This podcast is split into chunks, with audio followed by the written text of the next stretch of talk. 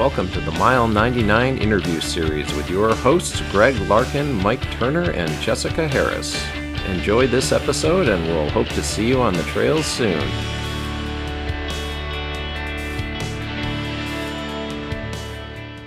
Welcome, everybody. And it is, uh, what, September 9th, 2020. Uh, this is the Mile 99 interview series. It's our 13th live episode, and uh, we're happy to be out there uh, talking to you all again and uh, bringing you another interesting episode uh, with somebody that uh, we're really excited to talk about uh, and with, and that is Renee Elsdon Jacobs. welcome, Renee. Thank you. It's good to be here. yeah, and as usual, I'm joined by my co-hosts Mike Turner and Jessica Harris, and We'll be spending the next hour uh, talking to Renee and getting some audience questions and answers and such, and finding out um, all about what she's been up to recently. And maybe you saw in, in the announcement, uh, she's been very heavily uh, planning and and then executed a really uh, interesting and epic type of uh, fastest known time route uh, in the Sierras. So we're going to jump right into that and lots of other things tonight. So, Mike and or Jessica, would you like to sort of describe what's uh, going on with our our weekly uh, and biweekly um, interview sessions? So, uh, we started this when COVID started as a kind of way to keep our community connected and inspired, to share stories and share conversation, and just to hang out for a while to see the faces of, of the people that we love to see that we don't see. So, we started this uh, in May ultra runners, you know, and uh, it's been going pretty nice. And so this is uh, it's going to be a great evening tonight too. Yeah, absolutely. Jessica, you're going to be uh, hanging out with everybody on the chat and grabbing some great questions. And I know you've got some questions of your own too. Yep, I'll be here. Send over your questions. right, perfect. All right, well, let's get rolling. Um, First, I just want to mention real quick um, the aid station has been really supportive of us uh, here in Auburn. It's a, a running store with beer taps that I think might be able to reopen here fairly soon. Um, but uh, they've been really supportive over the months and just want to give them a shout out and make sure every time you come to Auburn that uh, you drop in and say hi right on High Street down in Auburn downtown. It's a great place to hang out and hopefully we'll all be getting together there in the coming months again. So uh, tonight uh, we have Renee. Uh, she's on the line with us. She's based out of Truckee. Um, she's a board member of the Donner Party Mountain Runners. And thank you very much to Helen, who's also on the line, one of our other interviewees from a few weeks mm-hmm. back, who connected us with Renee and said, You really need to talk to her. She's been doing some amazing stuff in the Sierras. And uh, we got in touch, and here we are tonight. So I really appreciate that. Um, she's really focused, Renee is on adventure running and uh, she's set two notable fastest known time routes. Um, and uh, let's just jump right in. Um, so you gave us a little bit of background information. Uh, you grew up in Bakersfield, um, as you described, not like the most you know outdoor oriented place um, to grow up necessarily, but you did have some good influence. It sounded like from your mom, who was was a runner. Um, and was that like from an early age that she was interested in running? Yeah, yeah. So like high school, she was just like that was her thing, and it was one of those. I mean, I I can't remember if it was every day, but I you know my memory is that she was like you know doing a run every day. We lived um, next to a a really really big field, and they were just basically farm fields, and um, and she would just you know like leave the house and go running in the fields. So, so mean, yeah, and that's the trail running for sure is kind of, it's funny. I hear a lot of runners talking about how, you know, they, it never really occurred to them to run on trails. They're just, you know, like road runners or whatever. And so for me, it was always natural. Like you run on dirt. That's, you know, stay off that pavement. It's going to hurt your knees. Cause my, that's what my mom always told me. So she was just out there taking advantage of whatever uh, type of surface she could find. It sounded like. Yeah. And yeah. so, I mean, even if there wasn't like a huge culture of outdoor activity or outdoor like running specifically, maybe like it sounds like she just kind of made what she had available to her and and it was in her backyard and she just went for it. Yeah, I know Bakersfield's not the most scenic. It's definitely not the Sierra, you know. It's not single track, but yeah, she was running. That's great and so um, you know, sort of fast forwarding a bit, um, it sounded like your your real entree into really big outdoor activities was was in college. So I mean, was there just a gap there where you were just kind of you know doing school and doing you know growing up stuff and then eventually you got to college did you meet people that kind of inspired you or what what kind of got you into you know all the Yeah. different that you went into I know I usually don't talk to people about my high school version of myself very much. hope that wasn't too touchy yeah. yeah, it was very dramatically different. That whole like, you know, trying to find yourself to the extreme. Yeah.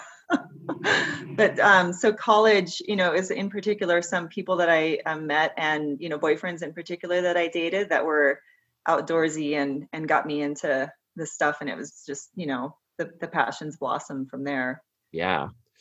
Um, and I mean, this is, you know, multi-sport um, types of things and different from a lot of the people that we've talked to over the past couple of months. I mean, you know, we've talked to various people and several of them are on the call here.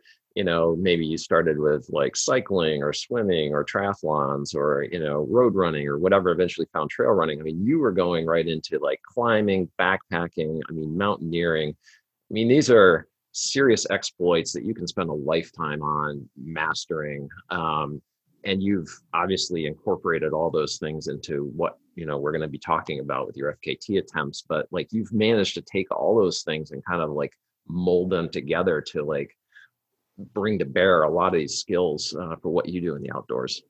Yeah, yeah, and I've definitely learned that you know if I don't climb, I miss it, and you know if I am running too much, my body starts telling me you know you need to mix it up a little bit, you know, and um, and I really have been attracted to. I mean, obviously the, the FKTs that I've done have been a mix of running and climbing and mountaineering, and um, which is um, just where I find the most happiness for sure. Mhm.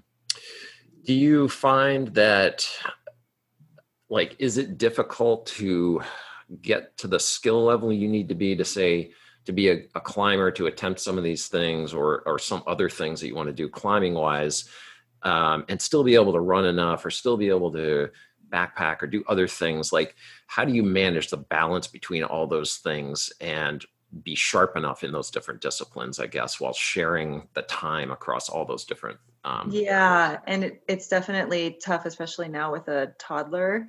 And mhm. climbing in particular is a pretty time intensive sport. I mean, if if you've ever done it, you you know you end up standing around a lot. You know, you're belaying a partner, and and um, it's not the most efficient. Whereas running is definitely the most efficient. It's like the best thing for parents to do to um, if they are trying to save time and get a workout in.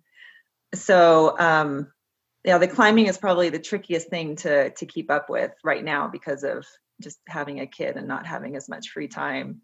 So, um, like last year, I started doing a lot more um, solo stuff, which tends to be a little bit, you know, like you can you're spending the whole time climbing. So, you know, like scrambling easy stuff by yourself or you know some gyms have those auto belay devices and you can just like just go up and down and up and down and up and down until your arms fall off Mhm.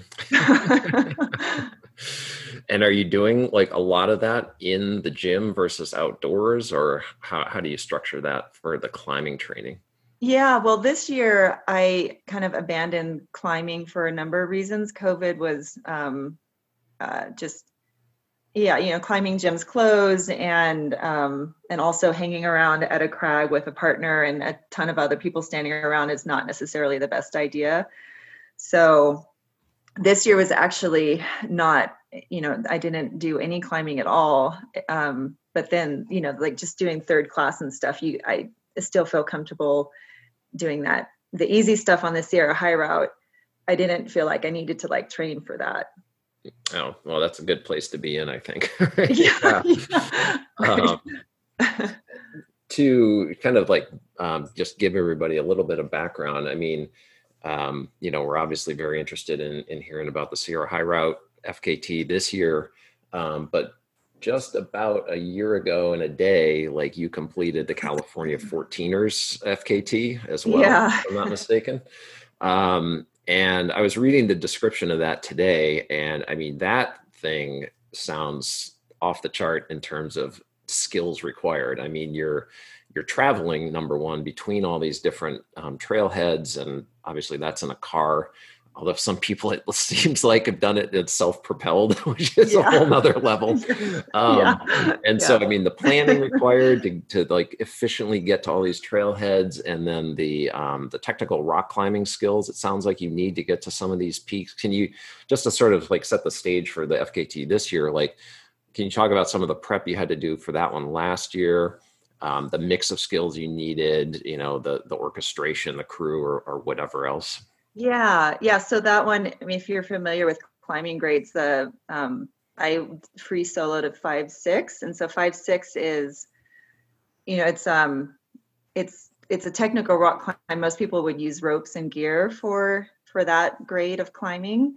So for sure, preparing for the 14ers, I was climbing. I was, you know, making sure I felt comfortable um, and strong on that kind of terrain, just so that I didn't have to you know worry about my head um, and and of course that's yeah yeah obviously there's not as much difficulty in the Sierra High Route as there are in the California 14ers. Mm. Um, yeah, in particular, there's this the the Palisades Traverse is one of the um, maybe the most notable sections where you're in.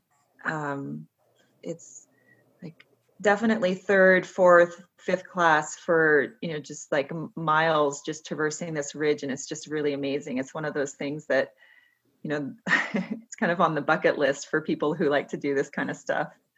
Yeah. so that's part of the that was part of the fkt last year. Can you hey, renee, yeah oh sorry renee, could you renee could you quickly uh, for us non-climbers kind of give a little brief description of the classes and how that works you mentioned the five yeah six, just kind of a little breakdown of what that means? Yeah, yeah. So trail is class two, and then class three is when you might start needing your hands. And then class four is when you start having exposure. So um, it's maybe a little bit more dangerous. Like, you know, if you fell, you could hurt yourself.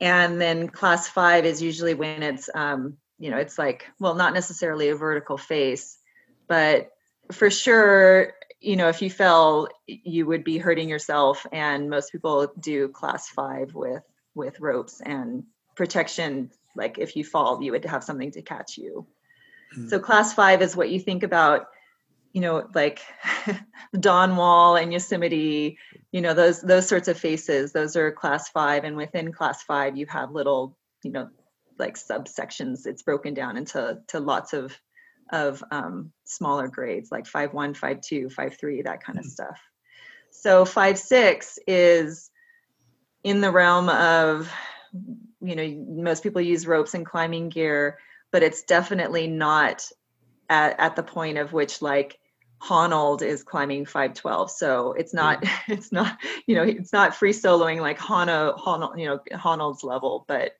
um. Uh yeah it's and that's, uh, that's good. Yeah that makes a lot of sense. But yeah it's definitely not something that most runners do. Yeah like it takes training to do this. It's not something you just go out and yeah. do, you know? yeah.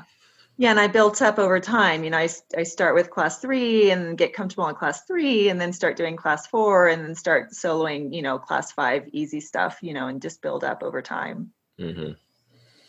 and all these um these other disciplines other than running i mean the mountaineering climbing um, i mean these are pretty heavily equipment focused types of, of disciplines as well so i mean you've got on top of just your skill level you've got to be familiar with all the equipment and how to use it correctly and safety issues and all these other things and i mean can you talk about like how much you have to put into that aspect of it. Um, just you know, it, it's a lot harder than just going out the door with a pair of shoes on and you know your kit. You know, yeah, well, you mean when you're actually using ropes and yeah, and like and, yeah, and just training yeah, that, uh, yeah, that usage. Yeah, well, in fact, that took me. I mean, geez, that was like I don't know, ten or fifteen years of climbing before I start before I got there.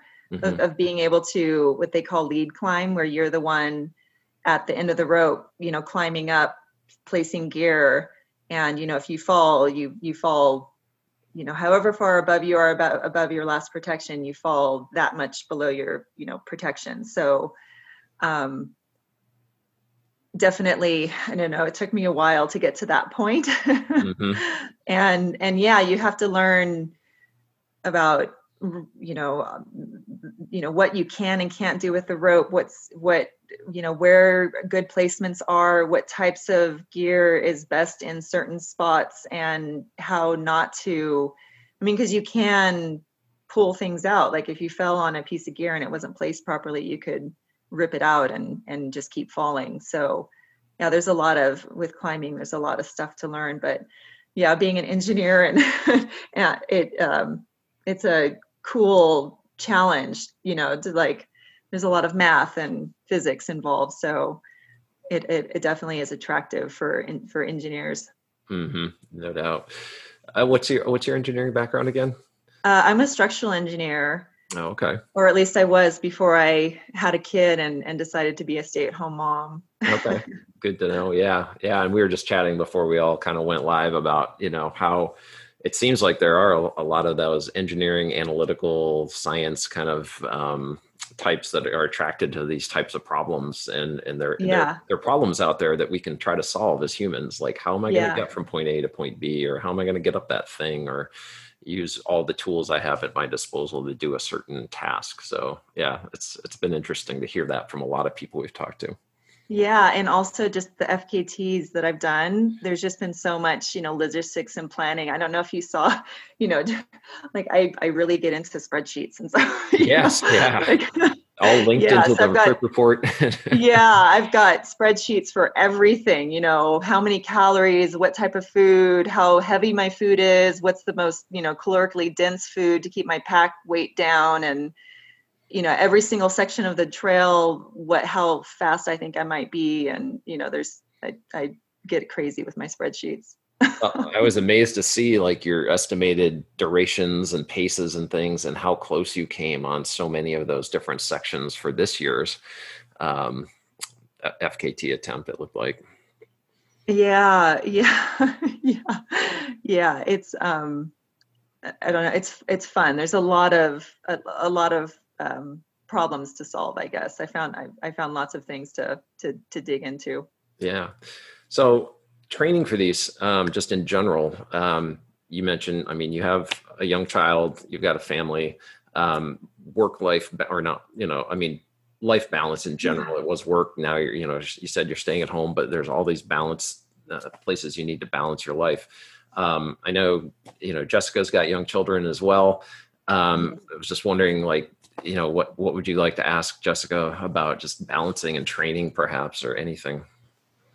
Yeah, I'm just wondering, you know, when you become a parent, you're not the first person anymore, right? You're Yeah, not the first yeah, anymore. yeah. But it is so important to take care of ourselves because if we take care of ourselves, we take care of the small human. So I'm just wondering what an average week for you kind of looks like for training um, and kind of how that works, you know, and maintaining a husband as well. That's work. Yeah.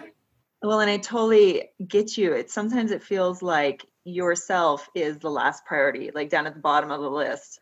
But I realize if that happens too often, bad things happen, you know, inside me, but also in the entire family.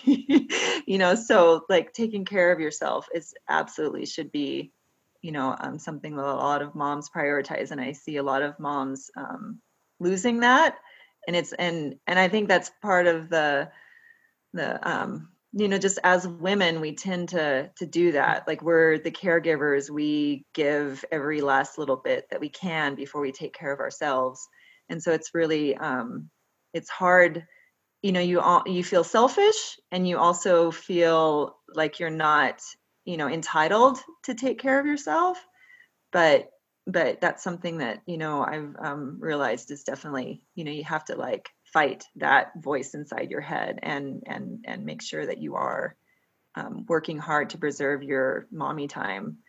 So it's i only have one kid. I don't i can't even fathom you know jessica how it when you're i think you said four yeah, it becomes obviously becomes a lot more complicated when you have four to deal with. But mm-hmm. my my trick, like basically the fundamental trick that's worked for me is doing as much as I can with my kid and figuring out how I can get, you know, a lot of exercise in with my kid. So there were lots of stroller runs, but also like we go hiking in the forest and when he gets or climbing up, we have like some little peaks that I've done with him. And when he gets tired, he gets in the backpack and I'm, you know, training with 40 pounds on my back all of a sudden. you know, and you know, just also little things like you know doing yoga while he's playing or um, the other really huge thing is he still naps and so my husband works from home and he naps and i can get you know either at home workouts or trail runs and you know while he's napping which for me is i mean that's that's clutch to my my um training routine and then there would be at least one or two days when I would get a long, you know, get a long run in, whether that be through daycare or through my husband just giving me a, a break on a weekend because their daycare were, was closed during the coronavirus. But that was that's a basic gist of my training strategy. I mean, I think I think a lot of us feel that as moms or parents that um, you just have to look at your whole week and go, where do I have this and where can I fit it in? and then yeah. daily you go oh i see 30 minutes and you have yeah. to this is what i'm doing right now yeah grab it well and the other thing yeah. that i've really um, I've I've gotten into as being really a key for me is meditation on a regular basis. And I've learned, you know, you don't have to like find 60 minutes to sit on a cushion in a dark room and meditate. You know, you can meditate for five minutes before you get out of bed or at a stoplight. You know, if if the kid happens to be quiet, you can just like just kind of zone out for a minute or two and you know like finding these little moments throughout the day. You have to um you have to be aware that you're trying to find those moments and then sort of grab onto them and figure out how you can use them to your advantage. And i mean that alone is is a job. Finding the time and remembering to find the time is a job itself. So well done.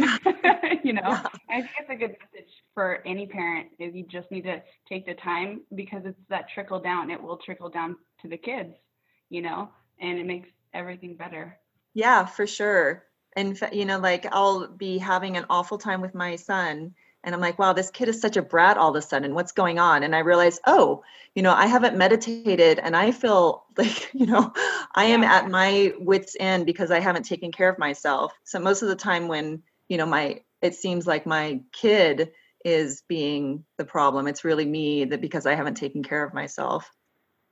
That's so good to point point out for all of us, you know. We yeah. look inward to make sure that we are taking everything in. So that's awesome. Really good to hear that. Very cool.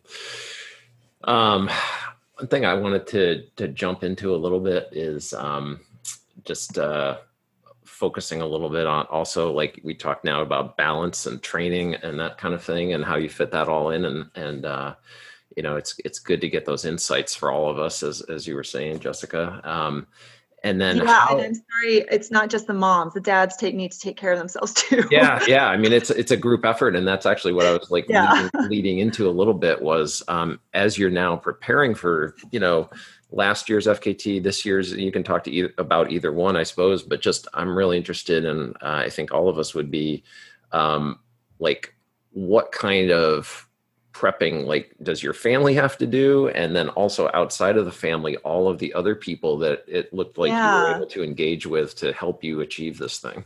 Yeah well so like probably the first step was convincing everyone that it was really important for me to for this to happen. Like i just you know knew how much um satisfaction and happiness i it, you know get out of these things.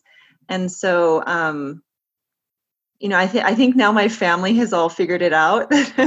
you know, like doing this sort of big thing once a year um, is a is a really amazing experience for me, and they they all like to support me in these endeavors now.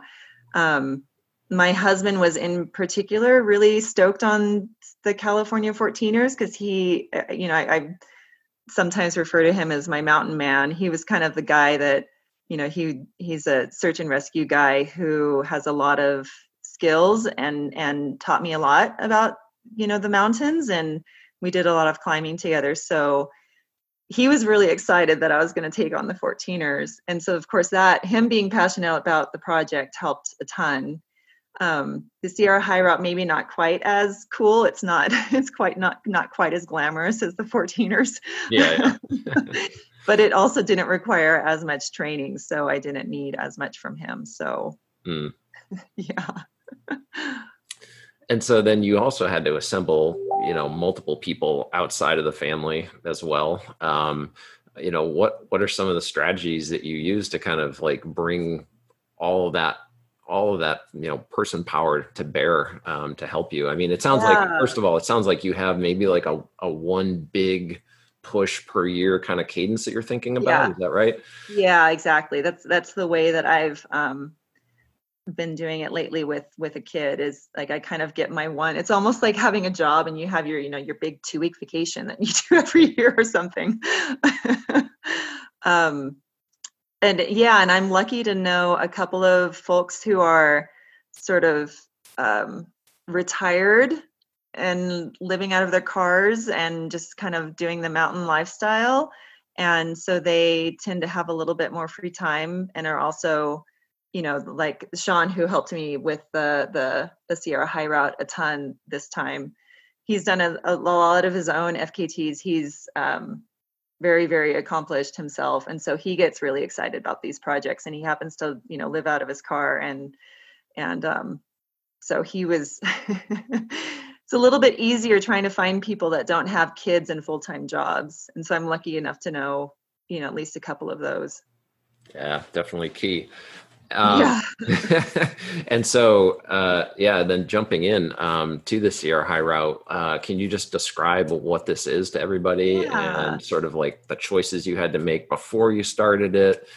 Um, how much you had to you know prepare and and, and bring you know out to, to to actually start it and do it Yeah. So, um, so the Sierra High Route, the idea, um, Steve Roper created it, and he wrote a book about it, and he describes the route in his book. And it's not, it's it, there is no line drawn anywhere. He just basically describes waypoints. So you can't just follow a line. You have to create your own uh, route, and every so everyone that does this this is going to do it slightly differently, which is you know exciting because you're not following trails you're exploring you're finding your own way uh, um, it makes it really fun. Um, and his basic idea was well the jmt is cool and all but you spend a whole lot of time down in valleys and it's not very scenic or at least he thought you know there's there's much more there's a lot of scenery that it misses. And so he kind of wanted to do the it's like the JMT, the Mountaineers version, where you spend a lot more time up high and you actually get to see more of the Sierra. You get to see, you know, a little bit more of the the the views and the mountains. You get to spend a little bit more time in the mountains instead of just kind of being on a trail in the valley. So a lot of the route, it's it's exactly half of the route is is um, off trail. And even when you are on trail, a lot of times it's these le- um, like these trails that aren't easy to follow. They don't have, you know, they're used trails and stuff like that. So um, the the runnable trail is low, but but it's Roper did a really really good job of linking together some really fantastic cross country terrain. So I was running in meadows for miles, you know, just with a big smile on my face. There's no trail anywhere, nothing but me and the marmots and the pikas or you know even sometimes running in you know talus that and and all this you know amazing cross country terrain. There's when i did the 14ers there was there was a lot of terrain that had me kind of just like you know pissed off and cussing because it was like not quite as um as continuously pleasant. Roper did a really good job of of linking together some fantastic cross country terrain. Very cool. So um, you're on your feet a lot, but you also have to use your hands for some sections. You have to, you, there is a little bit of climbing. Um, and depending on how much time you spend with route finding, there could be more climbing than than not. Um, I was trying to go fast, so I did kind of take some some more technical shortcuts sometimes. But it's you know it's really fun. You can kind of find your own way. If you want an easier way, you just have to hunt and peck for it, or you know you just can go straight down the hard way if you want. Yeah, it sounded like you did that at least once or twice. I think was it towards the end there was one slab we had a picture of and you kind of just went straight not straight down it, but like pretty steeply down something versus Yeah. like you could go around a different way. Right, right. I could have like, oh, reverse track and gone around and gone the easy way. Right, exactly. But just for the sake of being faster, kind of just figured out a way to go through the cliffy section. Yeah.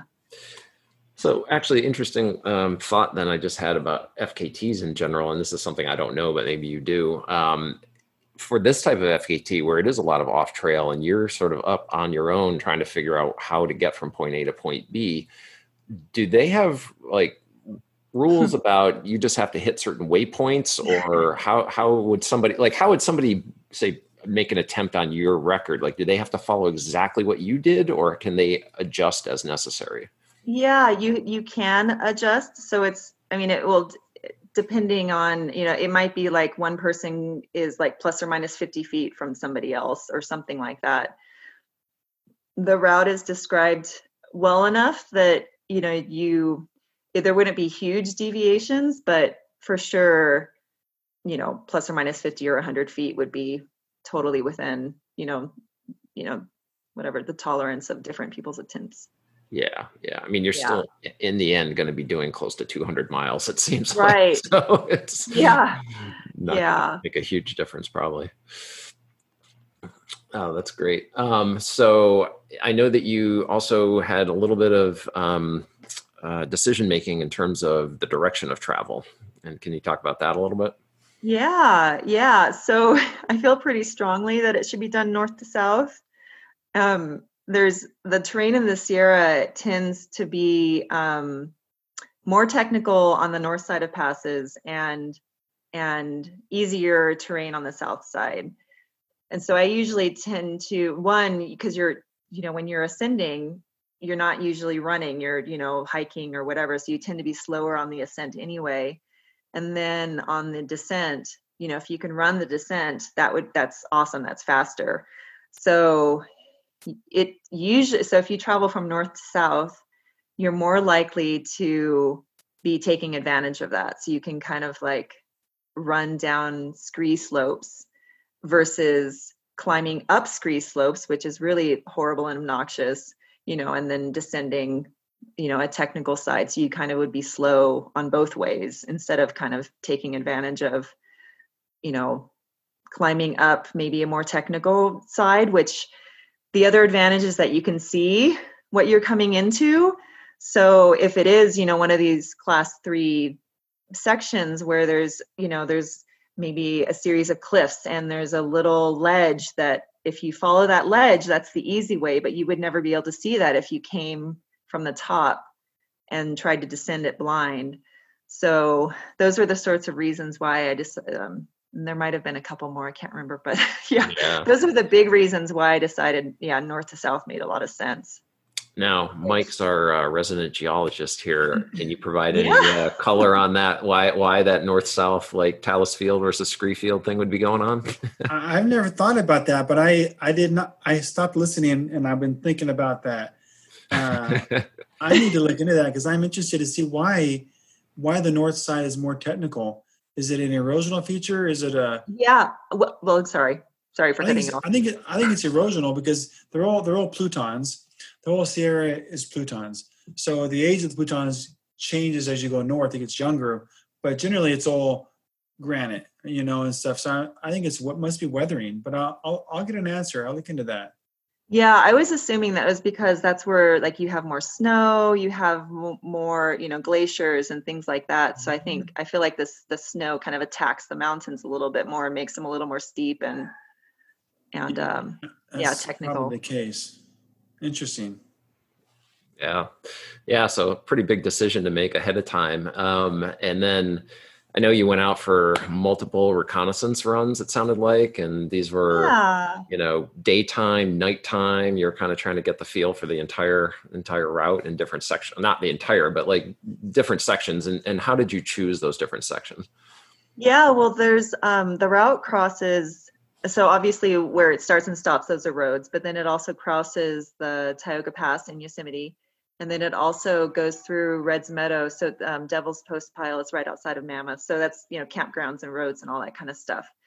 So those legs were sort of um, easy, you know, obvious places to recon because you can, you know, um, you go from a road to a road um, so like one of the recon trips that I did with a girlfriend was from Tuolumne to Mammoth, for example. And then there were another a couple of other spots where you just get close to trailheads. And so those made a little bit more sense too to be able to just like do a run and you know run in and connect with the Sierra High Route and then you know run the Sierra High Route for a little bit and then come back to your car. So the the the recon trips they were also oriented around the places that were a little bit more technical and and um, maybe more problematic. So if I was able to do them in advance and figure them out, I would be a lot faster. And for sure, that um, the recon trips helped a ton because I was able to, you know, I did all of the sort of like the pausing and figuring things out during the recon trips, and then when I did the FKT, I was just following my line. It was great. Yeah. And now, were you recording any of this data on apps or anything like that, so you could kind Yeah. of follow things later? Yeah, so I'm I'm like I've got one of these guys, which is like my saving grace out there. It has map capabilities, and you know, so I in CalTopo at home, I can draw my line and then upload it to my watch, and then when I'm out there, I can just like at a quick glance, kind of look at my watch and double check that I'm, you know, on my route or not. So um, it makes it a little bit more mindless during the day but also at night when you're traveling at night it it becomes like just you know a lifesaver to be able to for um, cross country navigation at night. Um, it's it can get really tricky and disorienting as, you, Yeah. as you might imagine when you don't have a trail to follow. So basically like my line on my watch is the equivalent of a trail for me.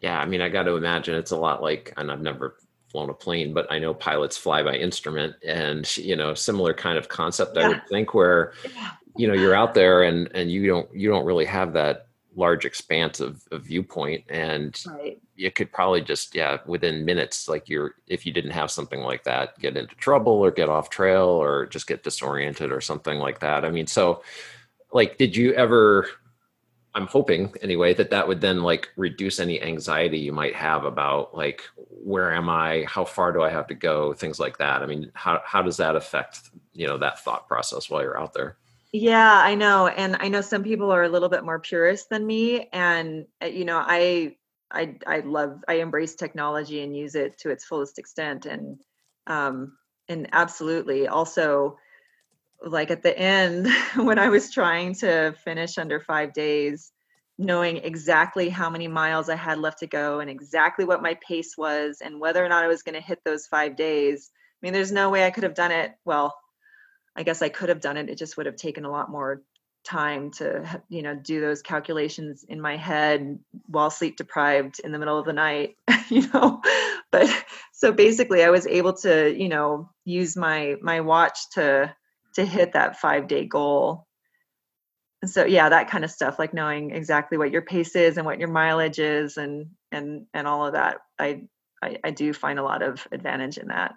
yeah So some some some folks have a use a their phone for like a secondary device for like a large. Yeah.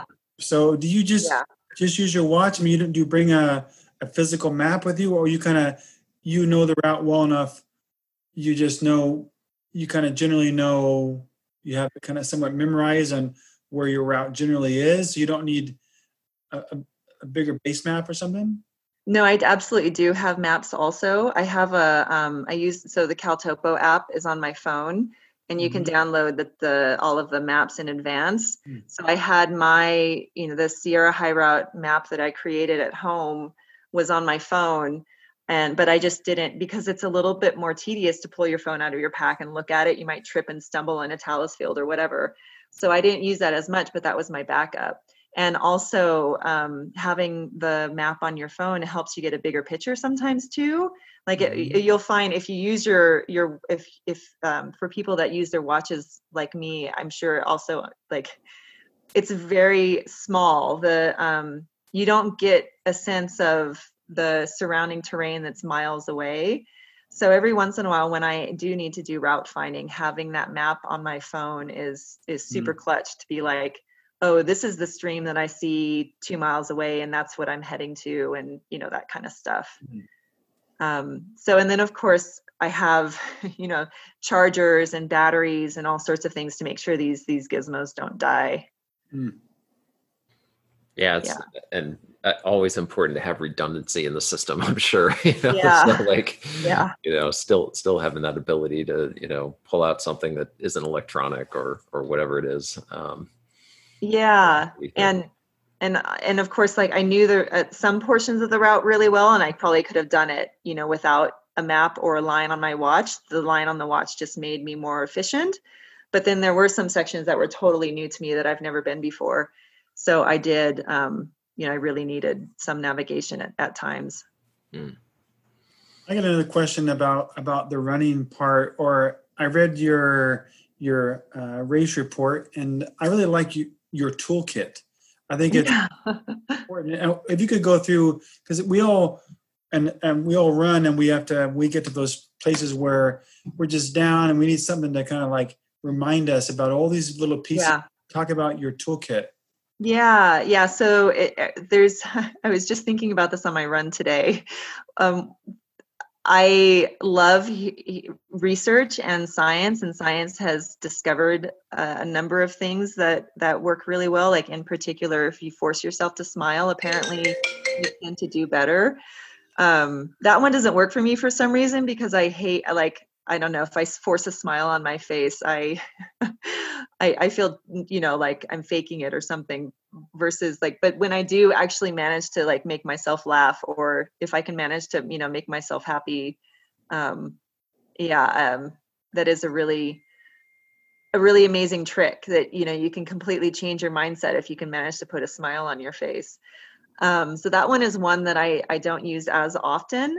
The um, for sure the number one top of the list is the breathing, and this is the one that you know I have to thank Helen for. Um, it's basically like a moving meditation where if you just focus on your breath and I breathe in for three steps and then breathe out for two steps, and I just try to continually do that and be aware of um, you know if i'm losing my breath like if i i don't know um every once in a while i'll find myself almost like you know breathing too fast or something. And and your heart rate you know you can you can make yourself hyperventilate just sitting there if you you know if you breathe too quickly. And i find that you know if you um, continually are thinking about the breath it keeps you not only your heart rate under control but it also keeps your your brain in a really good mental space you know it keeps you happier and also um, just more capable of handling you know what might come. So that's number one at the top of my list is is following the breath. Um, the other one that i i really am, am um, i really really like is the mantra um, do now right and so the idea behind that is forget about whether or not you screwed up an hour ago. You know we tend to kind of beat ourselves up like you know like for example i i don't know there's all sorts of reasons you can beat yourself up and then start getting in a really bad place and and getting frustrated about how that's going to ruin your you know your time or whatever and if you just continually tell yourself to to let that go and just do now right um, it's like a reset button and that one works for me really well. I just have to remember to do it. um, and then, of course, the other ones is um, I find that I can have if I have a lot more endurance if I am good about my gait and my posture. Like in particular, you know, using my core and um, if I bend forward a little bit more, like women tend to lean backwards, and we use our that that makes us quad dominant, and it leads to knee injuries, for example. And I can I um, have a lot more endurance if I remind myself to lean forward, for example, and so that keeps my glutes engaged and my core engaged, and you know I can run down hills a lot better and that kind of stuff. So there's the postural thing um, and then the last one, I think, is the, um, well, is there another one? I know I can't, I think I've lost track. I think those are the big ones that I use a lot. Uh, I think one of them was your intake and output. Was that about your nutrition? Oh, Was that? yeah, yeah. So a lot of times we, um, if we're not paying attention, we won't eat or drink. I feel like it's like you know you constantly have to manage it in particular when you're doing you know five long days in a row these multi-day pushes you can screw yourself if you get dehydrated on day one and you're trying to catch up you know um, the whole time so you know regularly checking in is important for me to to maintain those those really big efforts to to make sure that i well also you know crashing it's I find if I get to the point where my stomach is grumbling, it's really hard to recover from that. Hmm. Yeah, that's definitely a challenge for me personally. I know that um, on really long runs or races, I tend to get apathetic towards the end of them. Yeah, You know, right. I may still have two hours to go, but I'm just kind of like, ah, I'm so, I'm tired of eating. Like I just don't want to eat. I'll be done soon enough. You know, and that's just Yeah. not a good. And so, I mean, you have to maintain just that that mindset over five days. Like I'm not just eating for now either. I'm I'm eating Right. for like tomorrow and the next day and the next Right. day. Exactly. Yeah. Yeah. And along those lines, the the nutrition um it's it's had to morph. Like if you just run, you know, you can rely a whole lot more on sugars, like if you're just doing a, a run for a day. But then if you're doing five days, you know, your body needs fats and proteins and trying to figure out when you can you can, you know, do fat and protein without screwing up your your your um your and getting GI distress you know trying to avoid all of that stuff can be pretty tricky sometimes Yeah. So did you have to have like literally a schedule then of different types of foods to eat when, or based on like the terrain you were going to be in? kind of yeah yeah yeah. yeah yeah so i tend to do the more carbo- carbohydrate traditional running foods on the uphills and then when i um when i have like maybe like more flats or um you know if there's some sort of a, a slowing or a pause like if it's a more technical section i know that i'm going to be going a little bit more slower. And so your my my body like i- i- it can handle fat and protein at those times.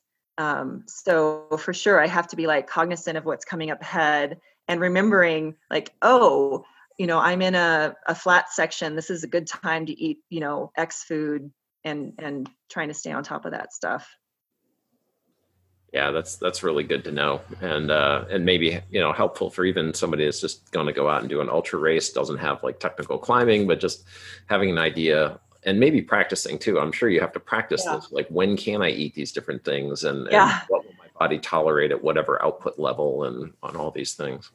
Yeah, and that's super tricky. Like it seems like everyone that I talk to is like, you know, I, I just did a run with a friend the other day, and he said, "Oh, I can't handle, you know, liquid calories. My stomach can't handle liquid calories." And I'm like, that is such a, you know, like important part of my strategy is having my liquid calories. So it's definitely one of those things that works for, you know, you kind of have to like figure out what works for yourself.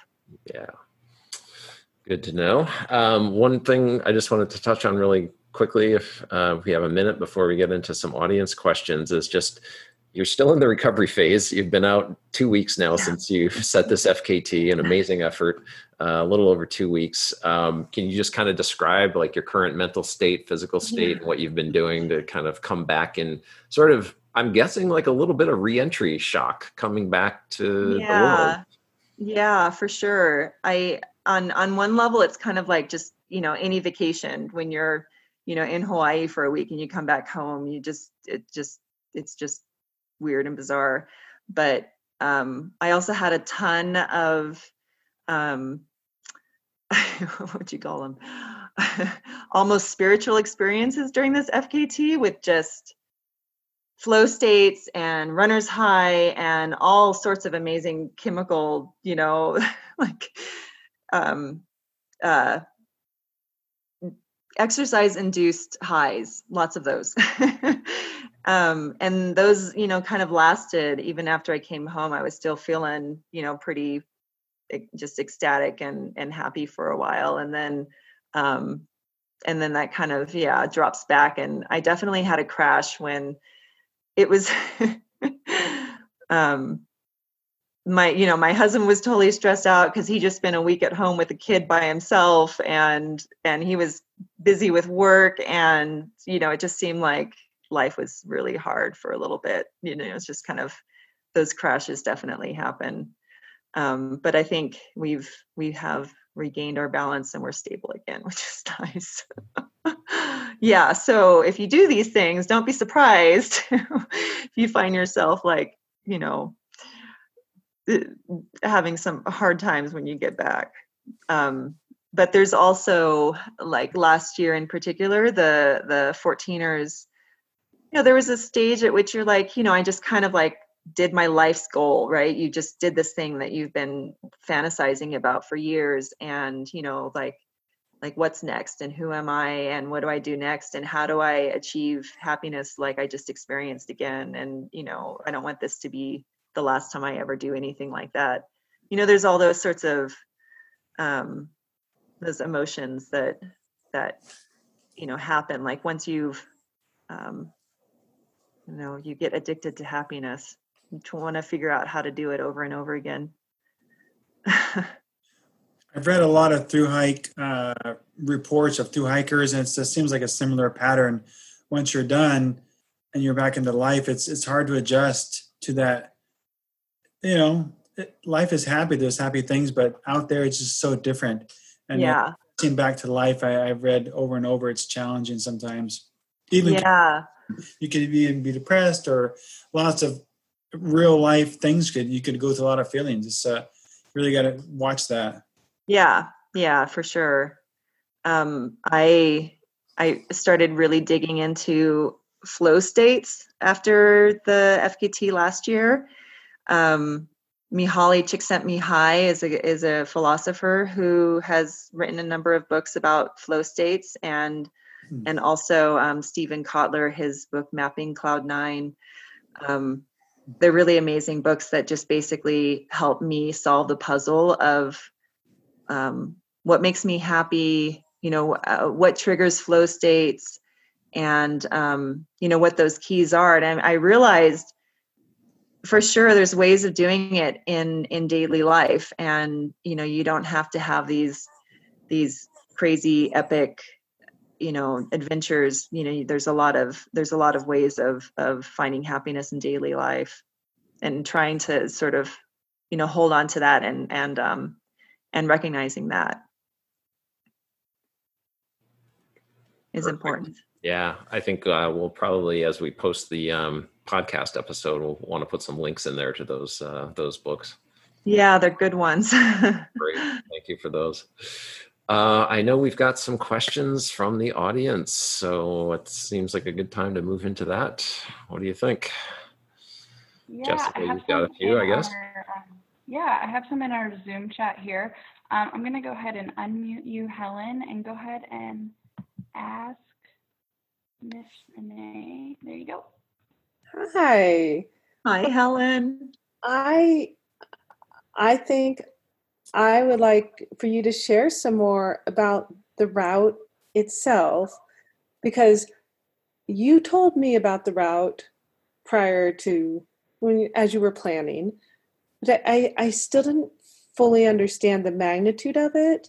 Um, the, the, distance um, what it really meant to find your own way and just like where you got to go like to beat the that altitude how high up you were for so long and um, by doing this route rather than following the John Muir Trail or this um, the Sierra High Trail, you tell us about the things you got to see that were special and and yeah very few people get to see, right? Yeah, that's the really cool thing about it is there are some times when you're on the John Muir Trail, um, just you know, kind of like linking up these passes along the route, you end up spending some time on the John Muir Trail, and it's eh, you know it's swarming with people. There are people everywhere, um, and it, it just you know I've done the John Muir Trail, and it's a great experience, but it's it's a completely different thing to just be in this massive bowl surrounded by these amazing stunning peaks some of the most you know beautiful scenery you can possibly imagine and you're by yourself. You know it's there's no one else and you don't see anybody you know all day long out here. And it's it's just another experience entirely. And there's it, there's just the the cool thing about Roper creating this route is that he ha, um, for one I, I mentioned that it's just a really good link up of some fantastic terrain. Because there's a lot of terrain that's really obnoxious out there. And so just being on you know linking up some really nice terrain having someone figured that puzzle out already is really nice. Um, but just getting to experience you know i've done a lot of stuff in the sierras and you tend to like the the the the things that i usually do is like there's a peak objective and you tend to do the same trailheads over and over again. Like you you know you go up the bishop pass trail i've done the bishop pass trail you know 20 times now and you you know go up the trail and then you do a little detour and you hit a peak and then you come back and you go back down the bishop pass trail. And it's something completely different to just stay up in it in the high country. Um you know you tend to be it's like definitely above 8000 feet most of the time you know 9000 feet 11000 feet. You're just up there in it. And uh, something about you know traversing through it and seeing it from all these different angles just gives you a completely different experience of the sierra. And and of course you know trying to figure out where to go exactly was something that um, I've had a little of some experience with, and it and it maybe is something that you know over time you kind of figure out. For example, looking at satellite imagery in Caltopo, I can see, oh, this looks like some really fantastic slab that I so I want to you know I want to go this line because that'll take me over this really great slab section versus you know 50 feet away it looks like tedious talus and so i want to avoid that stuff. You know so you can kind of like i mean i studied this route like it felt like you know every single inch of this route to um to figure out the the most uh you know like the fastest most efficient most fun terrain to to go on. Um and i'm sorry helen i don't know I lost track of exactly all of the topics that you. you no, I just think that that I, I'm I'm completely captivated by the route, and I've I've started to read Roper's book, and it just it kind of boggles my mind. It just I, I'm I'm excited because now I have years of entertainment and dreaming to do just yeah. just to traverse the route at any speed in any form over any number of days or summers i i think would be a huge privilege and so thank you for introducing me to it um yeah can't wait until we're not on fire and we can see it more yeah that'll be a nice change of pace yeah Thanks, Helen. And then um, Kelly had a question about nutrition. Go ahead, Kelly. Sure. hey, Renee. Hi, Kelly. I'd love to say that the fact that when I Googled the route that the Caltopo map came up first, so I've been sitting here studying it. It's spectacular. I just, yeah, unfathomable. It's awesome that you did that. But I think uh, specifically listening to you, listening to Helen, talking to Adam a little bit on nutrition, and especially over over a period of yeah adam two days but three to five days and getting through that what were some of your go-to's to really sort of keep you eating all the way through Yeah, well, so for me, I know this is a, a huge difference between Helen and I. I find that I need a ton of variety. Um, I never really know, like, um, you know, I might be completely turned off by my nut butter and honey sandwich, you know, in the morning, but then in the afternoon, it's like a godsend. So I end up like in my trip report, I actually shared my spreadsheet that that um, that shows you exactly what I brought, you know, every single day.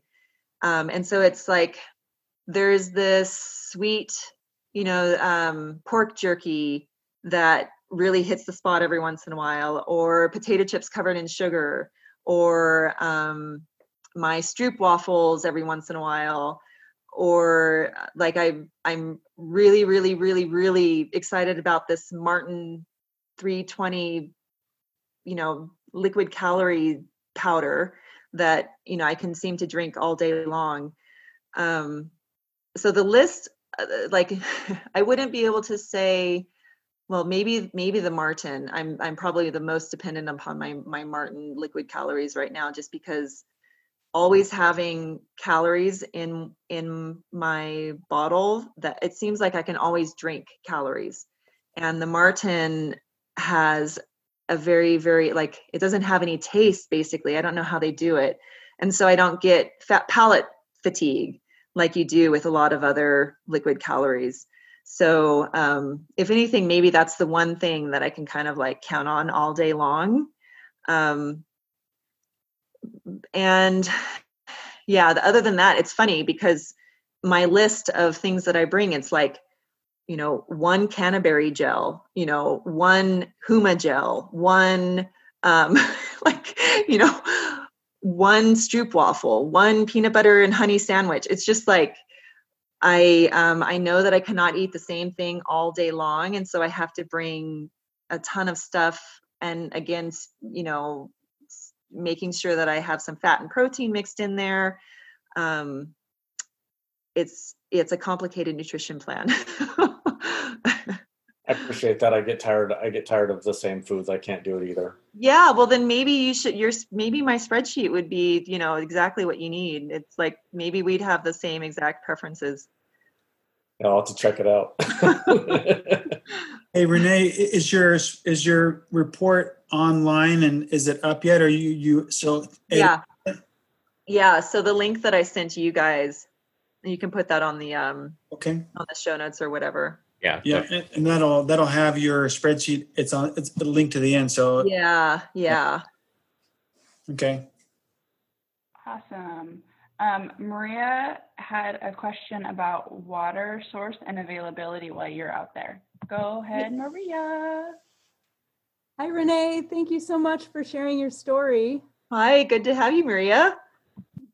Uh, I was just curious about water sources and how that played into your route planning and if you had any surprises along the way and how just how you worked through that aspect. Yeah, so the if you look on a map there are a ton of you know year-round water sources that you're just constantly hitting except for one spot between Devil's Postpile and kind of like the Duck Lakes region. So just basically one dryish lake. Um, unfortunately, it seems like in years like we have this year, even sources that are marked as year round, you might get to them and like I mean, I found tons of dry lakes and and dry creeks that are marked as you know year-round trail or or year-round water sources on the map. So luckily, um, the there's there's enough you know other ones that worked out that i didn't end up having a problem um, but that's definitely like well and this is later in the year this is this is usually about peak season for being in the sierra because like the mosquitoes aren't as bad you know the snow has melted so snow's not a problem but this year it was a little bit late because um, because water sources were starting to dry up yeah. Thank you.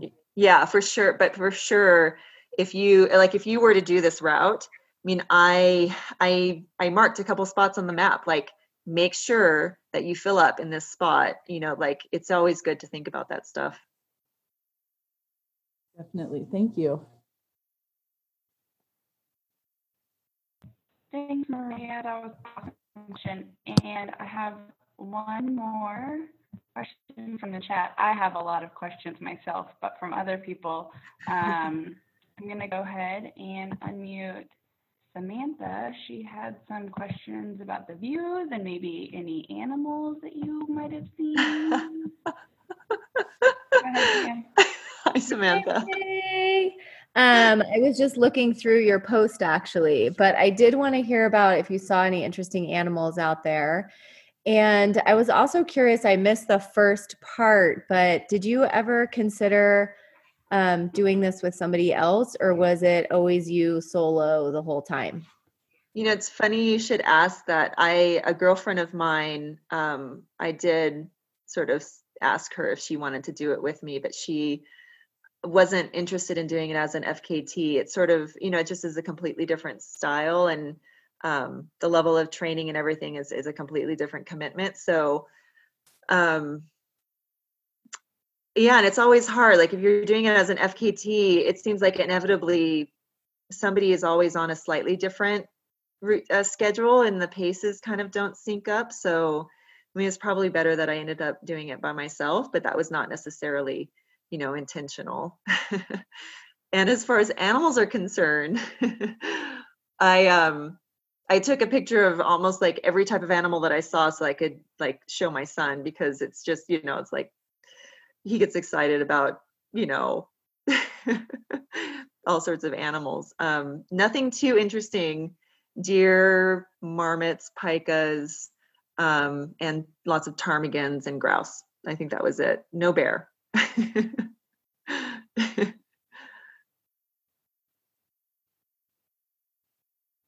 No bear. All right. Um, and then um, Elizabeth has just popped in with one more question. Let me get her going. If I can unmute.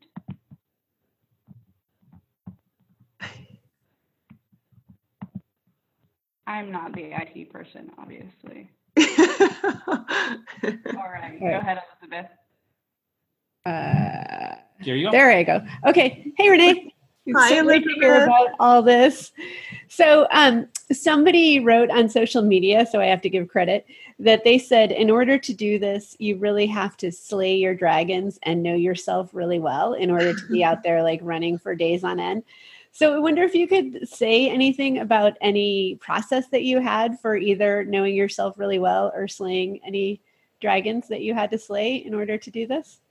Yeah, um, your brain is probably the most important thing on adventures like this, and um, not letting it drive you or get out of control is um, is a must. Like it, you know, there were times when my the little demon on my shoulder was telling me all sorts of things that you know were really um, causing problems like you know you're too tired it's you know you need to get some sleep you're it's late you you know what or you know like you really screwed up or or whatever so um there i don't know there's been some training it's like you know um there's been lots of opportunities to recognize that little demon for what he is and figuring out how to make him shut up.